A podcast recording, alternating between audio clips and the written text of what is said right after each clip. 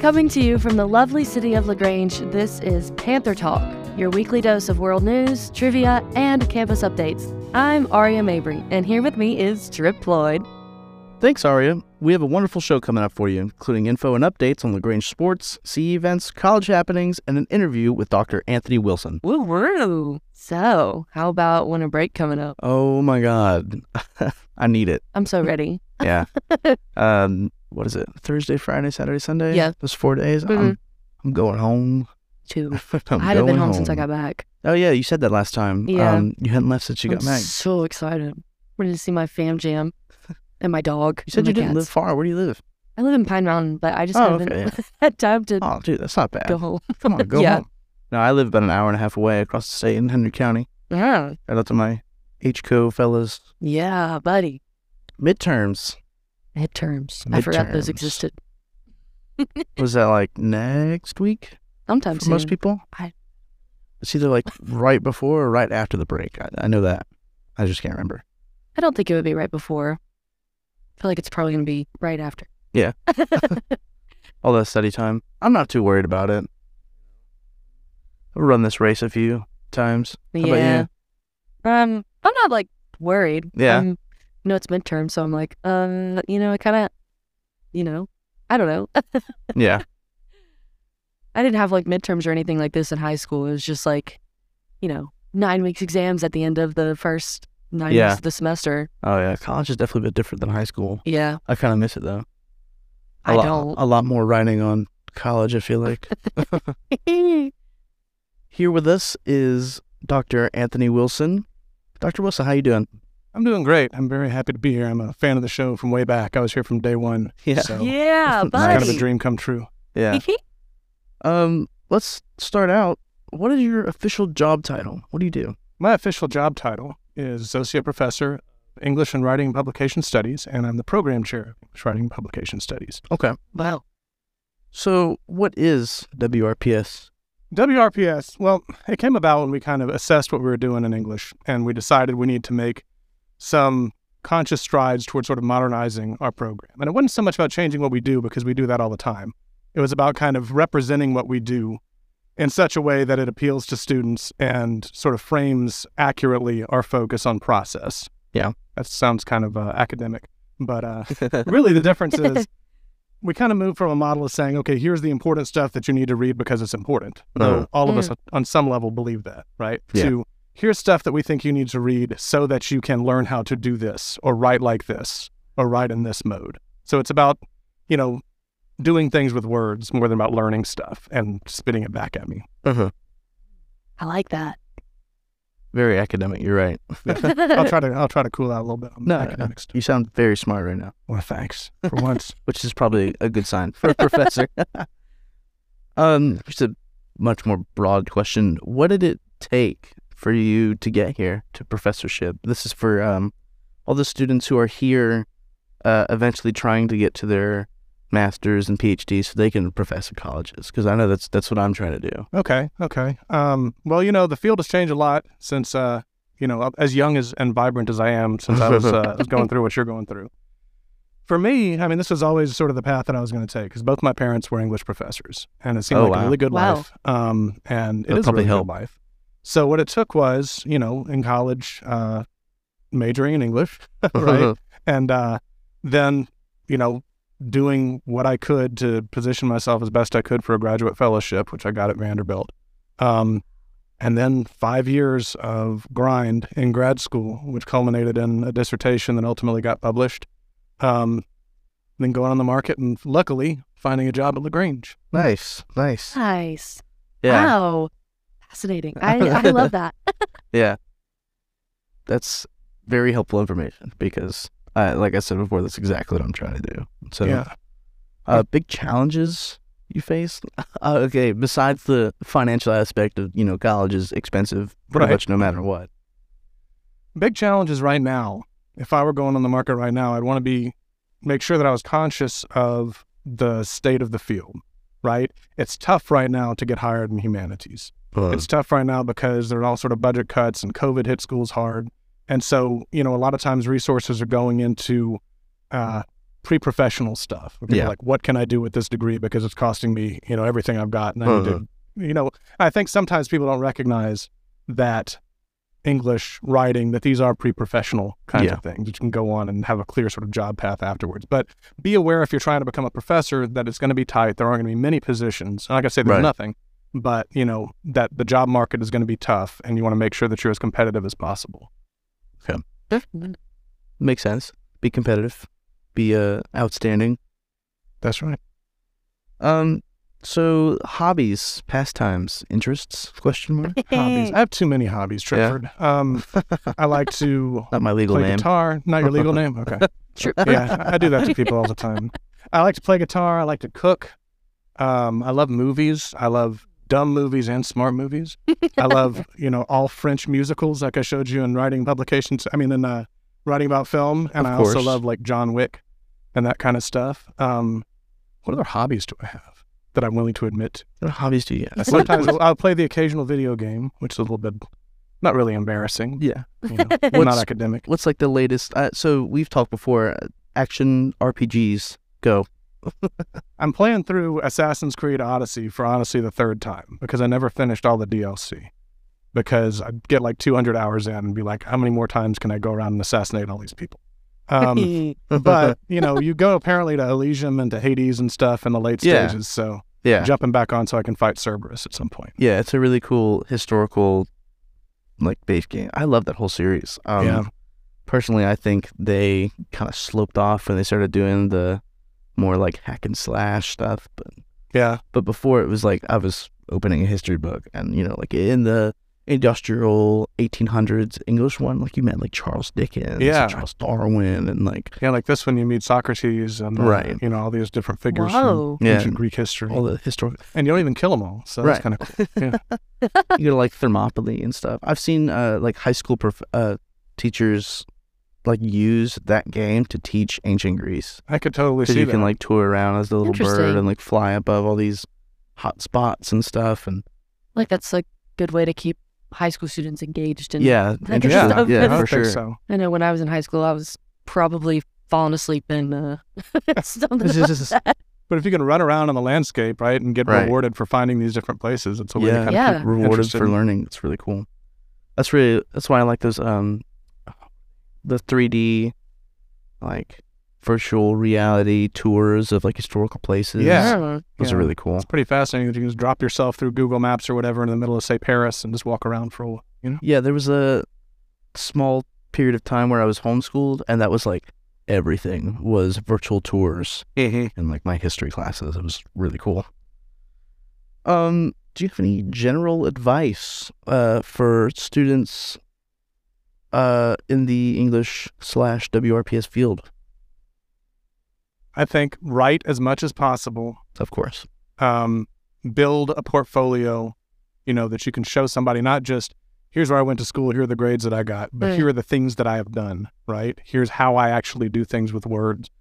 And, uh, you know, whether that means published work or whether that means just sort of collecting things that you've written in your classes, always be ready to say, here's who I am and here's what I do, as opposed to just here's my transcript, see, I got A's in these courses. That's important too, obviously. Yeah. But being able to, uh, to s- present yourself as a professional writer, ready to go, um, I think is really important. You know, that's mostly for people who aren't doing the grad school track, though it's important for that too. Yeah. Writing samples a lot of times are what gets you into grad school. So think of every assignment, particularly every major assignment that you do as a potential writing sample that might get you into grad school. I got into Vanderbilt because I wrote a paper on, what was it? Deleuze and Guattari, who were two French philosophers, and then about Ulysses by James Joyce and Taxi Driver, the movie with Robert Oh, De okay. Niro. Um, wow. That's I really wrote it, cool. in overnight one night in sort of a caffeine induced haze, but I- apparently it was good felt enough that. that. it got me in. So. Yeah. Wow. I can remember a couple of your papers. I may or may not have uh, overnight coffee haze. I think into that's I oblivion. think that's that's that's par for the course. I think walking out of the parking lot and seeing the sun come up and just being like, "Oh my God, I want to Yeah. die." It's- You know, that's some point in your academic career, and that's it's how. beautiful. and I- there- there's a kind of rare It's- beauty to it. There's Yeah. this like respite from beautiful. the from the writing. It's just Hopefully, it's not all the time, but Yeah. you know, it's every once in a while you got to have those nights. so you're published, right? Yeah. So pr- professors have to be, you know, like uh, academically published. Tell us about uh, Swamp. Okay, so Swamp is my second book. Um, first one was my dissertation. Okay. That's that was called Shadow and Shelter: The Swamp in Southern Culture, and that's Okay. very kind of lit crit, kind of uh, you know academic. Swamp, though, my more recent single-authored one, is aimed at more general audiences. Um, Uh-huh. It's got a lot of pictures. It's about sort of ways that swamps have sort of signified or what they've meant in different cultures over the centuries, right? And different kinds of tropes that get attached to the swamp. And I separate it into different tropes. Like one of them is horror, talking about all the sort of fears of the swamps. One of them Mhm. is quagmire, talking about practical obstacles that swamps have represented for, uh, you know, progress and that sort of thing. One of them is paradise, talking about how swamps are sort of elevated as pure nature and that kind of thing. How? I want to read it. Yeah, have you ever seen that Okay. movie, uh, Princess and the Frog, the like readaptation of the story in like At some uh, point, yeah, I did see that. Louisiana? Oh man, I That- thought that's a really cool, like visual uh, contrast to the swamp. You see it like this dark, and, like, evil, Exactly. It kind of and then brings you in see both it like those beautiful things. and like the the blooming flowers and the light shining off the constant water that's around you. It's really cool. I honestly thought you were going to say Shrek there for a second. I was like, I know that Yeah. movie. There's came also from a the swamp, swamp. in Shrek. Yes. Get down to my Presents- swamp. His fortress of solitude. That's My right. swamp. Cool. So, uh, Panther Talk listeners, if you know us, you know we like our trivia. So we have a special game for Dr. Wilson today. It's called Who Said That? Where Dr. Wilson here has to decide when we give him a quote whether these three authors said it. So the three authors are Mark Twain, John Steinbeck, and William Faulkner, all American literature, which is, I've been told, is your more expertise. If I get all these wrong, am I fired? Yeah, which I don't know. It Certainly Okay. won't look good. Awesome. Cool. So, first one.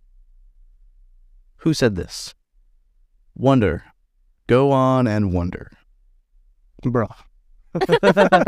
We- Okay. Um, that could conceivably have been any of those three, but I'm going to say Steinbeck. really? Well, At first, to sorry. see what you say, and I then I'll I see. pivot to uh, Faulkner. yeah, yes, it is Yeah. Faulkner It's from Right. this. see, it's can have to you- you kind of jab and then hook. You know, you, Yes. kind of find your reach and then Yeah, Tactic. I forgot to mention there's bonus points if you can tell me where it comes from.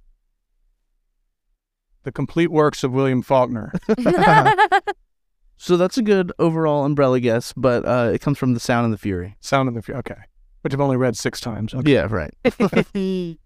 Try to give you an easy one, man. Dude, there's an art to this. The the IDs I give you on the, the exams always have little little triggers, little uh, you know keywords that should uh, spark something. Usually more than three words too. Anyway, go. Here's our next quote There is no sadder thing than a young pessimist except an old optimist. sounds very Twainian. It's got to be Mark Twain. It is Twainian. Wow. It Yeah. is- that is Mark Twain. so I will go ahead and tell you for this one, that was from his personal notebook. yeah, He's got a lot Oh. it's- Yeah, it's, I knew it wasn't Huckleberry Finn or uh, you know one of his uh, Connecticut Yankee or something. Yeah. My because- dad was actually a Mark Twain scholar. Really? Oh, wow. That's cool. And uh, we stayed up at Mark Twain's house in Elmira, New York, Oh, for a okay. couple of summers. what? So when I you were did doing research. research for this episode, I did come across that. That's Did actually you? really cool. Yeah. Okay, nice. wow. Uh, here's a quote. I wonder how many people I've looked at all my life and never seen. Ooh. Hmm. I like that one. First person. which Um, is relatively rare among a couple of these authors. Is Alan Steinbeck? That is I Steinbeck. Yeah, thought so. buddy. Okay. Bonus points for where it was- came from? I'm not going to be able to tell you that. The Pearl. No. No. It's the winter of our disconnect. Okay. cool. I read a lot of books. Yeah. um, that reminds me. I mean, do you have like a compiled list of like what English majors or you know people in general like should read? See, that's the whole thing. That was a lot of what drove the shift to writing and publication studies. Uh-huh. There's always that temptation to say, okay, here are the things you absolute, absolutely should read. And that list just gets bigger and bigger and bigger and bigger and becomes impossible, Right. right? You can never read all the stuff you should read. I haven't read all the stuff felt I should that, read. Yeah. Um, so I have some things that I think would enrich your life if you read, Mm-hmm. Uh-huh. but you know, I can't sit here and tell you because, you know, I'm sure if you talk to Dr. Doolin Mallory, who retired, you know, last year, um, and was a medievalist, she'd have a totally different list of, of things that she feels like everybody should read than I would. Um, so it's hard. I mean, I'd say read what catches your interest, read whatever you feel like you feel like you should. You know what I mean? Yeah. You say everybody talks about this, Mhm. everybody talks about this, everybody says this will change your life. Read that stuff. And if you want a specific recommendation of one book, then I'm happy to do that occasionally. Yeah. But I'm not going to sit here and say here are the two dozen books you must read or else you're uneducated. Is a swamp. Yeah, Swamp would be the, the one book you should read. And better buy a couple of backup copies. too. Right. Yeah. Here's our next quote Be respectful to your superiors if you have any. Mm. That sounds like Mark Twain as well. That is Mark Twain. on Wow. top, Yeah. That is from, uh, actually, can you tell me first? Uh, One of those super vague ones. yeah, I mean, I'm trying to think about his sort of didactic kind of when he's telling you what you should do. Um, yeah, I don't know. it's from The Wit and Wisdom of Mark Twain. Uh, okay, so that's like a collection Yeah, of stuff. it Yeah, sounds yeah. like. Another one of his like personal journal entries. and Mm. He's sitting there like writing them and saying, "Somebody's gonna think this is super deep later." I mean, isn't that weird that people would sort of sit there and just write? I mean, Ben Franklin did it too, right? Just Yeah. write these things like, here are the ingredients of a good life, so go forth and do these things. They both had a sense of humor about it, which is important. Um, Yeah. But it is an interesting genre of just, you know, here are my rules for life. Next quote: "Anything that just costs money is cheap." Anything that just costs money is cheap. That sounds like Steinbeck. That is Steinbeck. Yeah, that's Wow. very good. Good job. wow. Yeah, and for this one, there was no uh, attached source material. We couldn't find where that was from, but Okay, that's interesting. Okay. I think it's another one of those pulled from somewhere most of the time. It's you not know. just one of those like memes where they just throw a quote on his picture and we're like, Yeah. just trust me, he said it. You know? What's your source? I made it up. That's right. It's right here on his picture. All right, last one. My mother is a fish. Oh, come on. that is the Faulkner quote. Yeah. I could, I could Of course, talk yeah. for 45 minutes. I won't, but I could talk for 45 minutes about what that quotation means.